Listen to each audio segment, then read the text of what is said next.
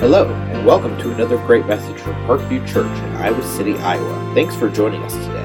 For notes and video related to this message, please visit www.parkviewchurch.org. Good morning. It's good to have you all here today. We're in the Gospel of uh, John, or not Gospel, but the book of John, Epistle of John. So if you have your Bibles, you might want to turn there.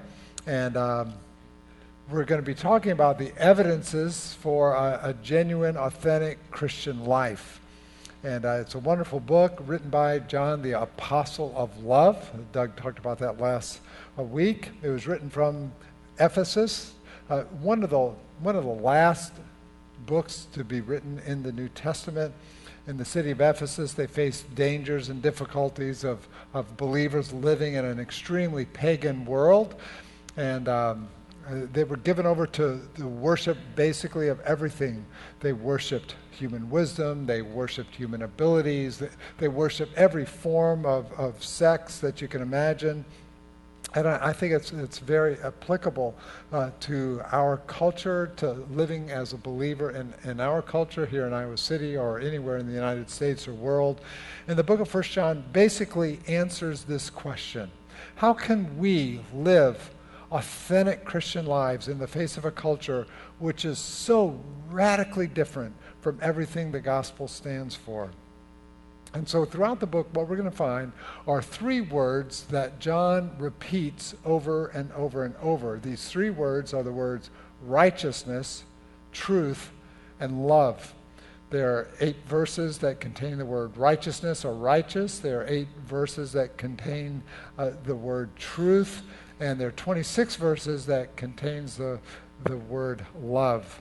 So it talks about the, these three, these three words uh, really reflect the perfect balance of living in a, a genuine, authentic Christian life. Uh, truth, what, what do we believe about Jesus? Is what we believe about Jesus correct? Uh, righteousness, does our attitude and behavior reflect our relationship with Jesus Christ? And then love. Do we love as uh, God wants us to love? Do we love God with all of our heart? Do we love Jesus? Do we love um, the world as well with godly love, unconditional love? Well, how do I know if I am an authentic Christian? We're, we're going to find that the whole book was written so that we can have confidence uh, and assurance that we genuinely are believers in Jesus Christ. So, uh, what John does is he, he'll give us these tests to take, so to speak, to, to verify the authenticity of our faith. Uh, there's the love test, do I love God? Do I love the people of God? There's the moral test. Do I actually, with all of my heart, want to obey? And do I obey the commands of God? And then the uh, doctrinal test. Do I believe that Jesus is uh, the Son of God? Is he God himself? And we'll all, always use different kinds of tests to, to test different things to see if they're genuine or not. Uh, if you hand a $100 bill to a cashier, they'll hold that $100 bill up to the light to make sure it's genuine. Or if uh, somebody that you're dating gives you a diamond ring, the first thing you'll do is take it to a jeweler and they'll put it under a microscope or under a jeweler's loupe to make sure it's the real deal. You'll want to test that diamond and make sure it's real. Or maybe you're a chemistry major and you want to test the chemical composition of something, so you might test boiling points, you might use a mass spectrometer or something to, to test what the chemicals are. And so that's exactly what uh, John does here. He'll want to put your, your life under the heat, under the light, and say, because he wants you to have assurance. If you, and if you're not, he, he wants to help you get to the point where you put your faith and your trust in Christ. So let's look, first of all, at the love test. Do I love Jesus more than I love the world? 1 John 2, starting in the verse uh, numbered 15. Do not love the world or the things in the world. If anyone loves the world, the love of the Father is not in him. Now, notice how it's pretty specific here.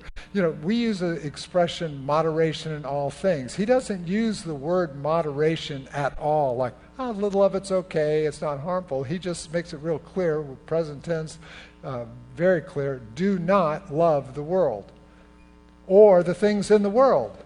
If anyone loves the world, the love of the Father is not in him. For all that is in the world, And he talks about the desires of the flesh, the desires of the eyes. Pride of life is not from the Father, it's from the world. So we're by nature worshipers and lovers, and the only question is what will we worship? What will we love? Uh, let me first tell you what this text is not saying uh, what this text is. And, the, and, it's the same word, same Greek word, cosmos, whether it's talking about uh, the world that was created or the world. And in John, he'll also use the world to depict uh, people, for God so loved the world. So, what it's not saying is that you're not to love people in the world, for God so loved the world, because Jesus, God loves the world and gave his son. He's not talking about the cosmos, because when the world was created, he created it in seven days, and he said, It's good, it's good, it's good.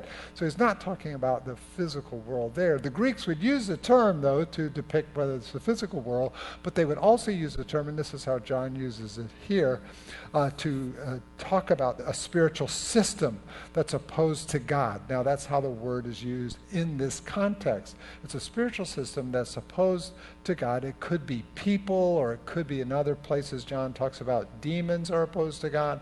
That's the world that he's talking about here. It doesn't mean that when he says don't love the world or things in the world that you can't work for the Department of Natural Resources. It doesn't mean that you can't be uh, a governing official or you should never be involved in politics. It, it, doesn't mean that at all. You shouldn't be a fireman. You shouldn't be a policeman. That's not at all what he's talking about. As a matter of fact, uh, the, the relationship we should have to the world, we'll make this more clear as we go through it, is that we should be in the world but not of the world. We should be in it to make a tremendous impact on this world. We should make a tremendous impact on Iowa City. And Jeremiah puts it this way in Jeremiah 29 7. We need to seek the welfare of Iowa City.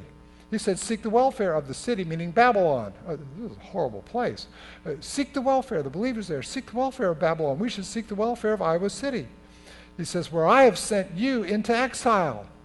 And this should be your prayer. And pray to the Lord on its behalf. That's what we should do for Iowa City. We should pray to the Lord on its behalf. For in its welfare, you will find your welfare. Now, that's the connection. So it doesn't mean don't like Iowa City or don't like the city where God has you. It doesn't mean that whatsoever. So we're to work for the prosperity of the city where God has placed us.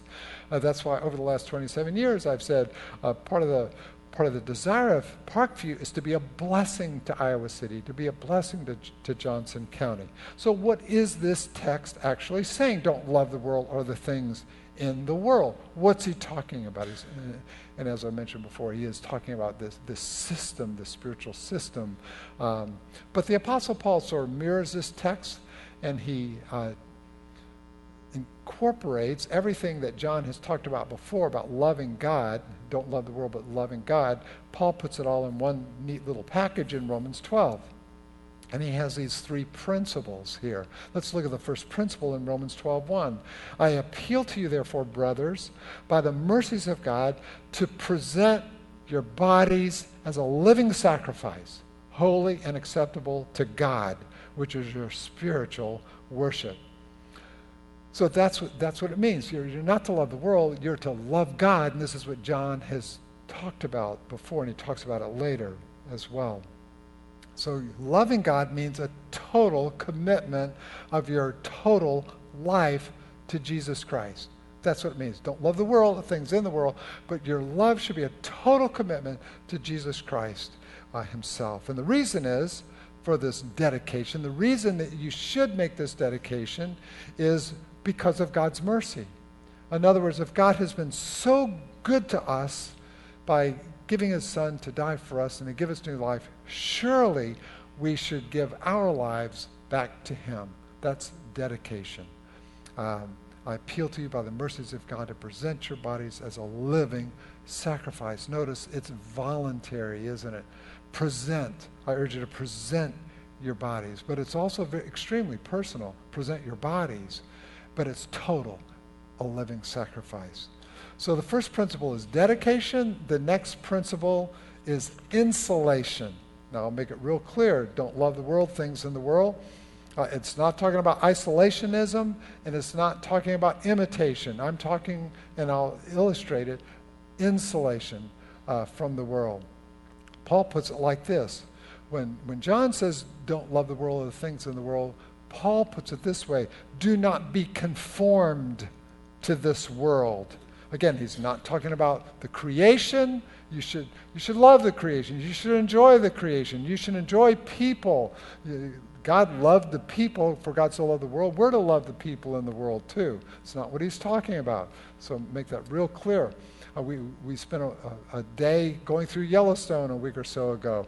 We loved every minute of it. We enjoyed God's beautiful creation, what, what He did. So that's not what it's talking about, but it's talking about that value system. Don't get caught up in this. And I think the Phillips paraphrase makes it real clear when Paul says, Don't be conformed to the world. Phillips' paraphrase says, Don't let the world around you squeeze you into its mold. Okay, don't be caught up in the spirit of the age.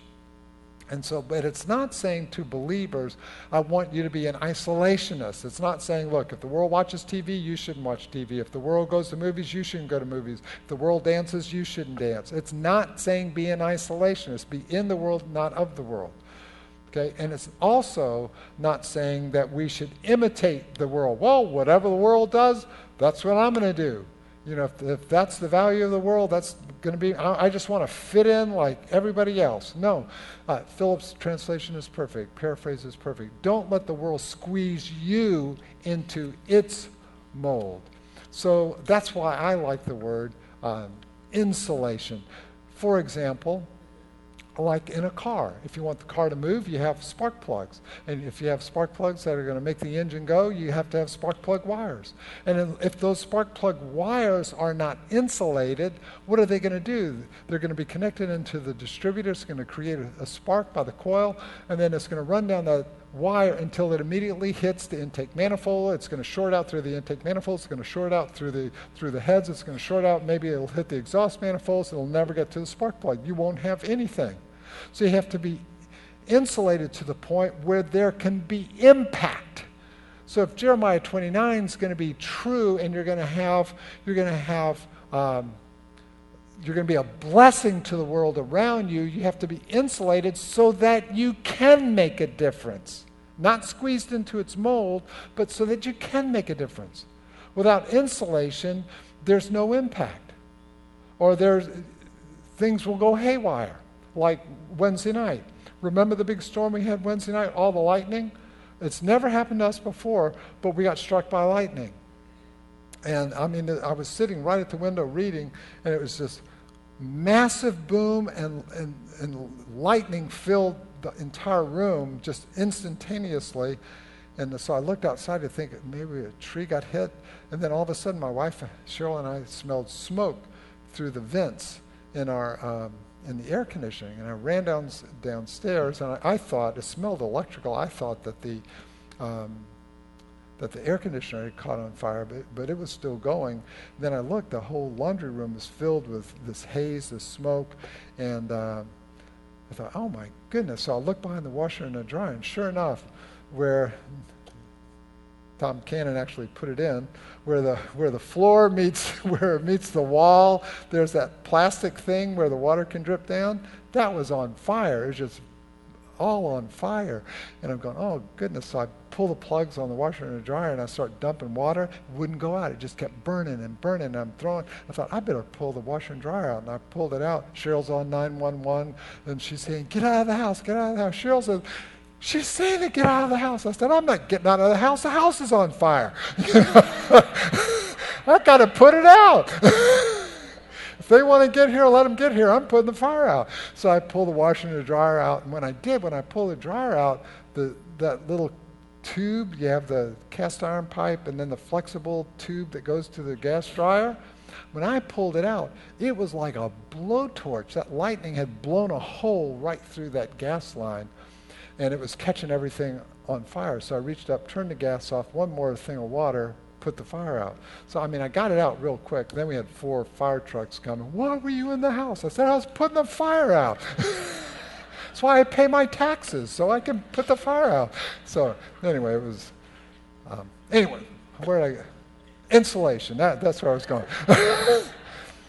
so now I'm going to get one of those tubes that's insulated. It's actually lightning resistant. So the next time, I've never ever turned the gas off to my house whenever we've gone on vacation. I unplug things, I turn water off, I do all that, but I've never turned the gas. I'm going to turn everything off. I'm going to do it all now. But um, so the third principle, dedication, insulation. Third principle is transformation. Don't be conformed to this world, but be transformed by the renewal of your mind. That's that transfer. Our lives need to be different. They, they need to be transferred. They need to change. So that if we're not to love the world, what do we love? We love God. We love Jesus. We love God's Word. We love God's will. It's good, acceptable, it's perfect. Uh, if, we're, if we're husbands, we're to love our wives. Not only that, if we're believers, we're to love our enemies, even. We're to love our city that we're in. And we're, we're to be a blessing to our city. We're to the, love those who discipline us, and we're to love those who we discipline. But we are never to love the world's system. The Pharisees did that, Luke 11. They loved the seats of honor, they loved being honored in the marketplace. But John and Paul and Jesus make it real clear we're not to be enticed to love the world. As a matter of fact, James, using the same word desires, says it this way Each person is tempted when he is lured and enticed by his own desire. John specifies it desire, love of the flesh, love of the eyes, loving pride. He says, You're enticed with your own desire. Then Desire, when it's conceived, gives birth to sin, and sin, when it's fully grown, brings forth death. So even though uh, John is an apostle of love and he dearly loves the people he's talking to, John does not mince words. He's not saying, oh, moderation in everything. I, I'm, I'm so tired of hearing people say that. You know, moderation in what you eat you know, oh, so just a little bit of poison is okay. Don't eat a lot of poison, just a little bit, moderation. No, John is saying, look, no, no, not at all. Uh, Paul and John and James and Peter, they, they can't make it any clearer. Do not conform any longer to the pattern of this world. Don't be conformed. Don't, don't let the world squeeze you into its mold. Otherwise, it, it's like the spark plug wire leaning across the, the head before it goes into the, connects to the spark plug. No, no bang. So I know this is, this is difficult. It's difficult. If you're not a Christian, it's hard for you to understand this. But what you need to understand, and what makes it hard for us, is when we go all the way back to Genesis, we were, we were really uh, made, God made us for this cosmos. We were made for this cosmos, and we were made in the image of God. The problem is, everything sort of went haywire. Uh, human beings decided to rebel against God and go their own way. And then, and now everything is sort of thrown into chaos. There's this big collapse, this big fall. And, and people now groan under this curse. Not only people, but the cosmos itself groans until it can be released. And so, God, in His incredible love for us, uh, this is where Jesus comes into play. In order to restore our relationship with God and get things back in order, uh, there had to be a plan. So God actually becomes a human being in the person of Jesus Christ. We talked about that last week. Doug talked about it last week. And where Jesus comes to earth as a perfect human being, the Savior of the world, dies on the cross for us and satisfies, propitiates. He used that word last, word, last week. Propitiate satisfies God's wrath so that his wrath was poured upon Christ on the cross instead of us. And so everything is now reconciled, put back in order. And so now we're free to make a positive influence on the world around us for uh, the gospel, for, for Jesus. And so Jesus gives us in Christ a brand new life. So we can be dedicated and insulated and transformed so that we can, right up here, love God and worship and love others in community and, and serve the world on mission. So I, I don't want to just run through this. I want you to apply this to your life because this isn't, you know, just uh, moderation. Uh, this is a very clear passage. Do not, present tense, do not go on, keep on loving the world or the things in the world. So let me ask you here it is. What rivals God in your affections? I want you to answer that question. What rivals God for your affections? In other words, what is it that energizes you? What is it that gets you excited?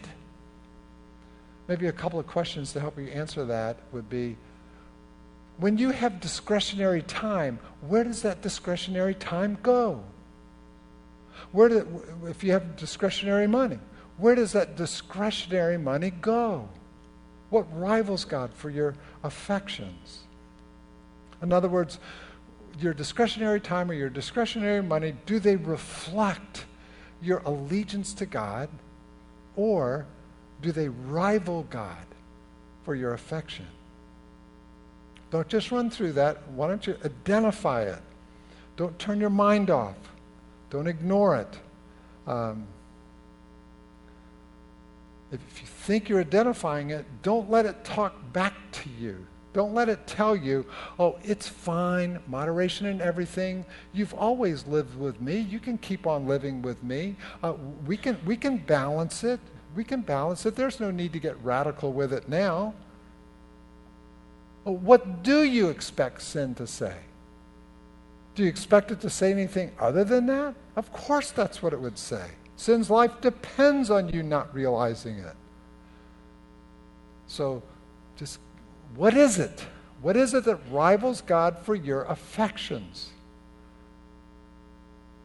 Stop thinking about the person next to you, wondering if they're identifying the sin that you see in their lives so quickly, and you're hoping that they're identifying it. What about you? What, I'm talking about you, for God's sake, for your sake. Look at you, your heart.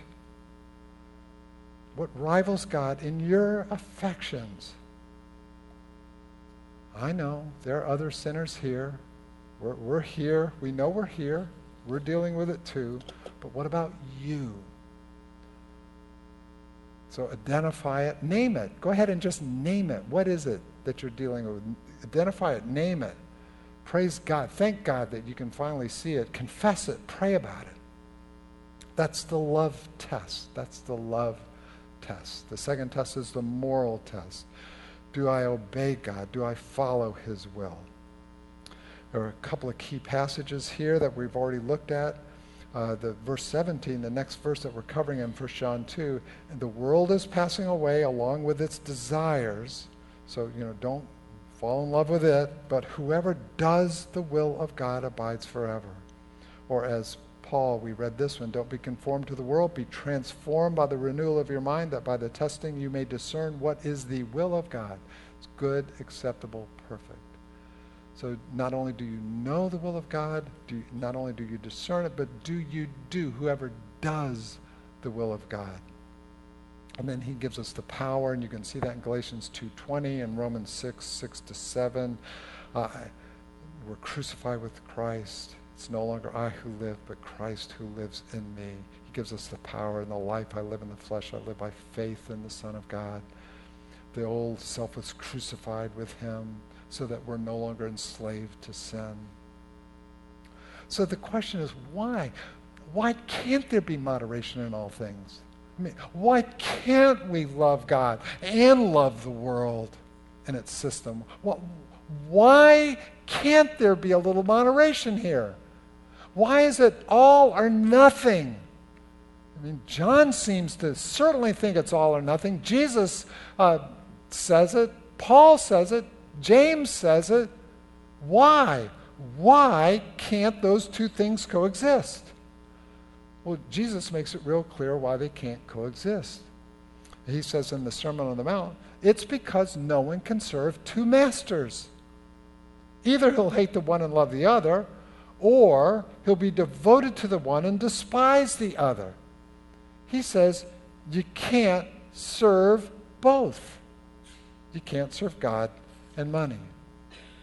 Uh, you can't have two masters because the outcomes are totally different between the two. So the world will always demand that you put it first. But God says no. God says no. Ultimately, we sang the song. It was a perfect song. I want you to surrender all, not moderation in your surrender. You know, a little bit to me, a little bit over there, a little bit here. No, I surrender all. Uh, that's it. Uh, that's what God demands. Well, the world demands that you will engross yourself in, in its concerns.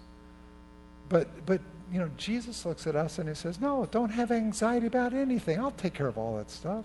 Be anxious for nothing here. You know, the world will want you to be totally satisfied, find all of your satisfaction in the world. And Jesus says, No, I'm your ultimate satisfaction. You find your satisfaction in me.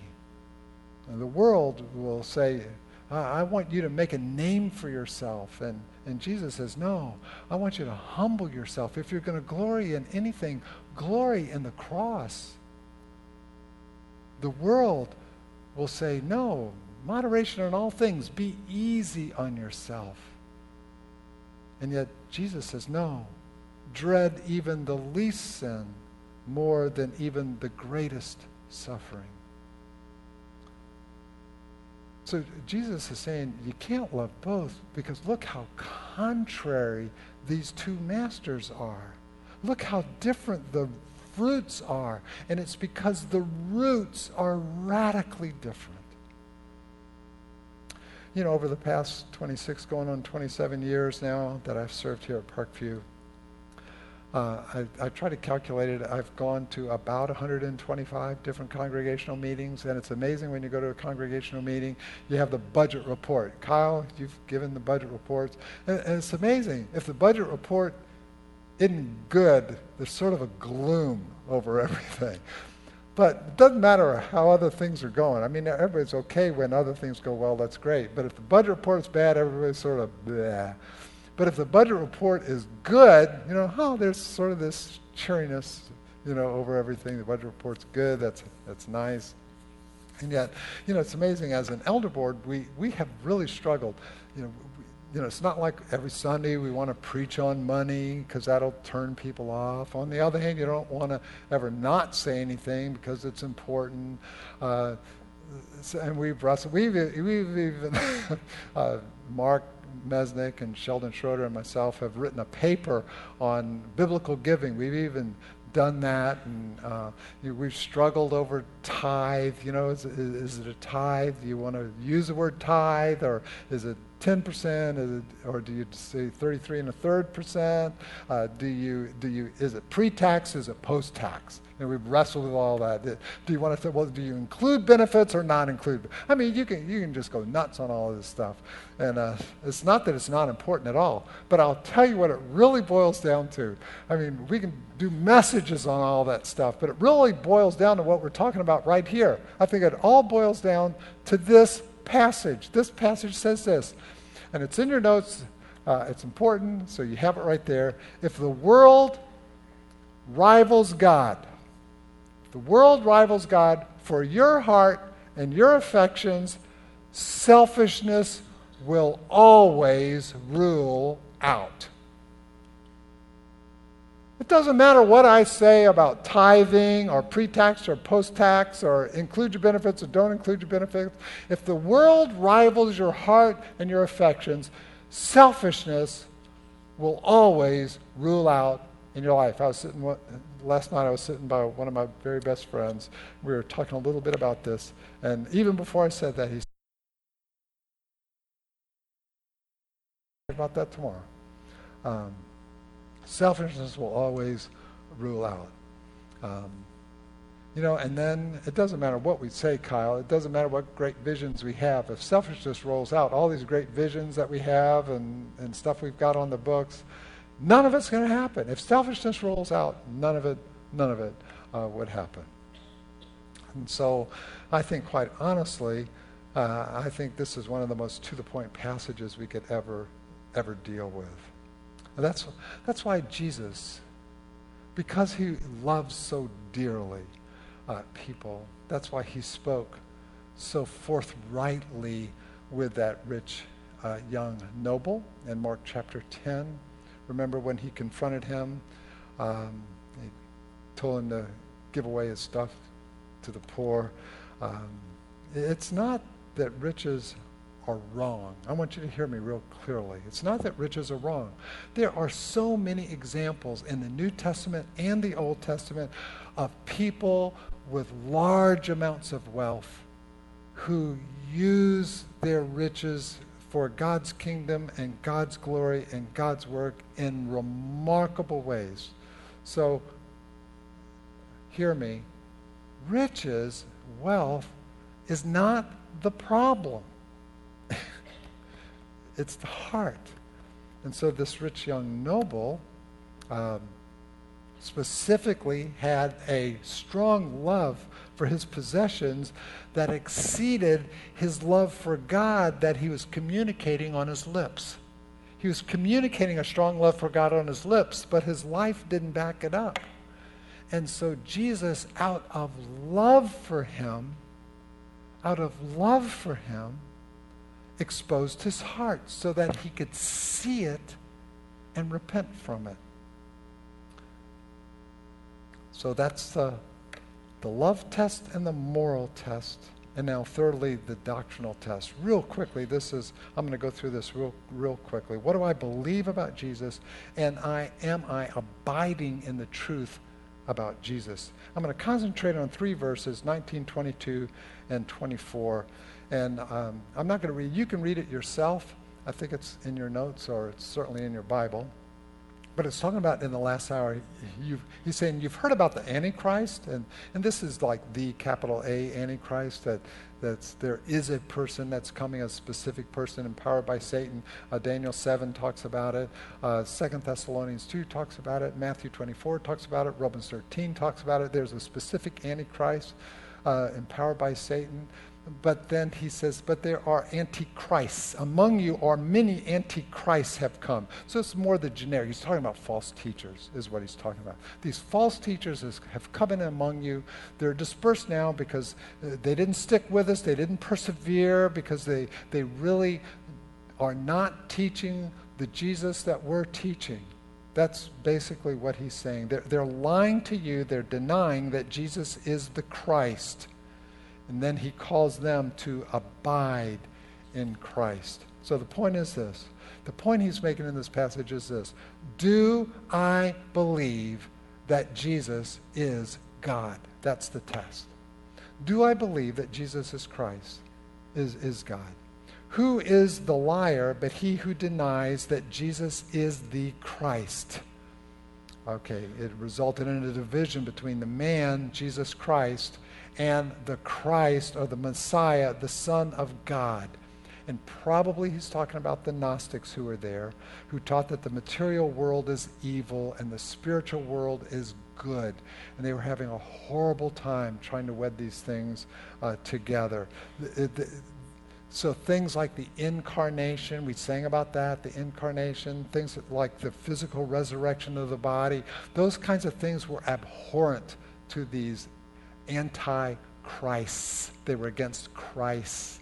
They were pro Jesus, against Christ. That's why I like to use I I sort of cringe a little bit if all we say is Jesus and we don't say Jesus Christ. I like those two together because it, it, addresses that whole issue of Gnosticism.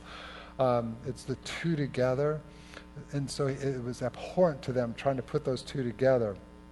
They were convinced that God would not suffer the indignities of being crucified. So Paul, uh, John is saying, look, those guys left. They really weren't of us. They weren't left. You weren't taught that way. You know, don't believe what they were taught. They went out from us. They were not of us. For if they had been of us, they would have continued with us. But they went out that it might become plain that they were not of us. So the whole point of this is how do I know that I have eternal life? And so John gives us three ways that we can know that we have eternal life. That's the whole reason for this book. there's three tests for authentic Christianity. There's the love test. Am I so dedicated to God that there's nothing that will rival God in my affections? That's the love test.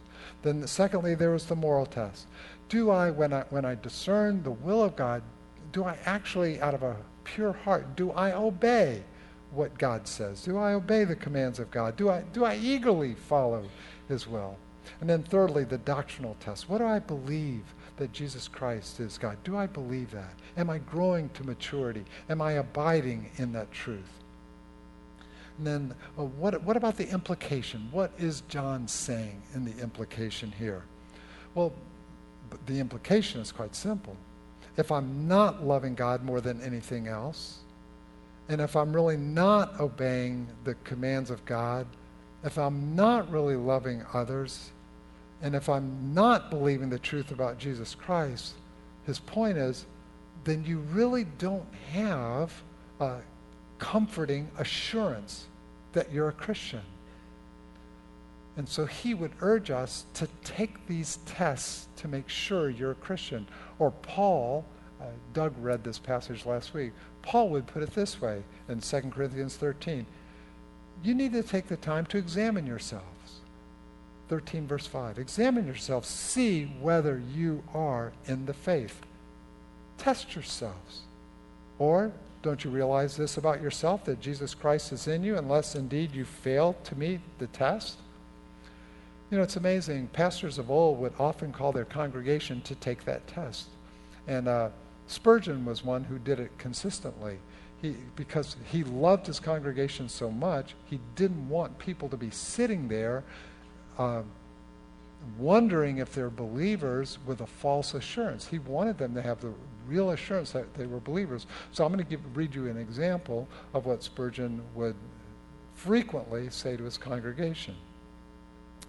Beware, I pray thee, to be presuming that thou art saved. If with thy heart thou dost trust in Jesus, then thou art saved. Sayest, I trust in Jesus, it doth not save thee. If thy heart be renewed, and thou hatest the things that thou once did hate, and love the things that thou once did hate, uh, if thou hast really repented, and there be a thorough change of mind, and thou be born again, then thou hast reason to rejoice. But if there be no vital change, no inward godliness, if there be no love to God, no prayer, no work of the Holy Spirit, then thou just saying, I am saved, is but thy own assertion, and it may delude, but it will not deliver thee. Our prayer ought to be, Oh, that thou wouldst bless me indeed with real faith and with real salvation, with a trust in Jesus that is the essential of faith, not with a conceit which begets credulity. God preserve us from imaginary blessings. So, John's reason for being just a little tough here, sort of an in your face kind of passage, is so that we don't sit here with cold hearts. So that we don't just sit here hearing these things um, and let them roll off of our backs like water off of a duck's back you know, it's so that we can allow the Holy Spirit of God to convict us of sin and to draw us by the grace and by the mercy of God so that we would then begin to abide in Him and have the assurance that He wants us to have. Um, you know, this is why John wrote the letter. He says, and this is the testimony that God gave us eternal life, and this life is in His Son. Whoever has the Son has life. Whoever does not have the Son of God does not have life. And he's saying, Look, I wrote this. I write these things to you who believe in the name of the Son of, the Son of God, that, that you might have this assurance, that you might know that you have eternal life. And so that's why John ends this section with that third a plea to abide. Abide in him. Let's all stand up and um, I'll close in prayer. If you have any questions, we'd love to answer your questions. We don't want you to leave without, without that full assurance. uh, for sure. Let me pray. And then you're dismissed. Uh, Lord Jesus Christ, uh, you have opened the door to each of us for eternal life. It, it's a door which seemed uh, for so long closed because of our sins. But, but you have just thrown it wide open through your Son, Jesus. And I pray that each of us here this morning would examine our faith to know whether or not we really do have eternal life. Lord, we ask you to speak to us clearly through your Spirit about, about the loves of our heart Speak to us clearly about what we know and what we believe about you and how we obey you out of the joy of our heart. And if there's any here, Lord, who don't know you or who is doubting their assurance of their eternal life, I pray that your Holy Spirit would do his works as, as a comforter. And then, Lord, give them the assurance that they need today. And Lord, for those who might be living contrary to your word, if the world is um, just rivaling God for their heart or for their affections, if they disbelieve in the truth or living in sin, we pray that in your grace and in your mercy, you would show them the truth about yourself. I pray that in all gentleness and all love, that you would break each of us in our sin, that you could show us the glories of your grace, show us the glories of your new life that you can bring in Christ. We ask this in Jesus' name.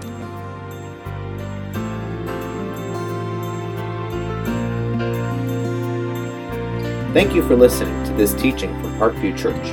We pray that you are blessed by God's Word. For additional teaching, resources, podcasts, as well as information on who we are and our upcoming events, please visit our website at www.parkviewchurch.org.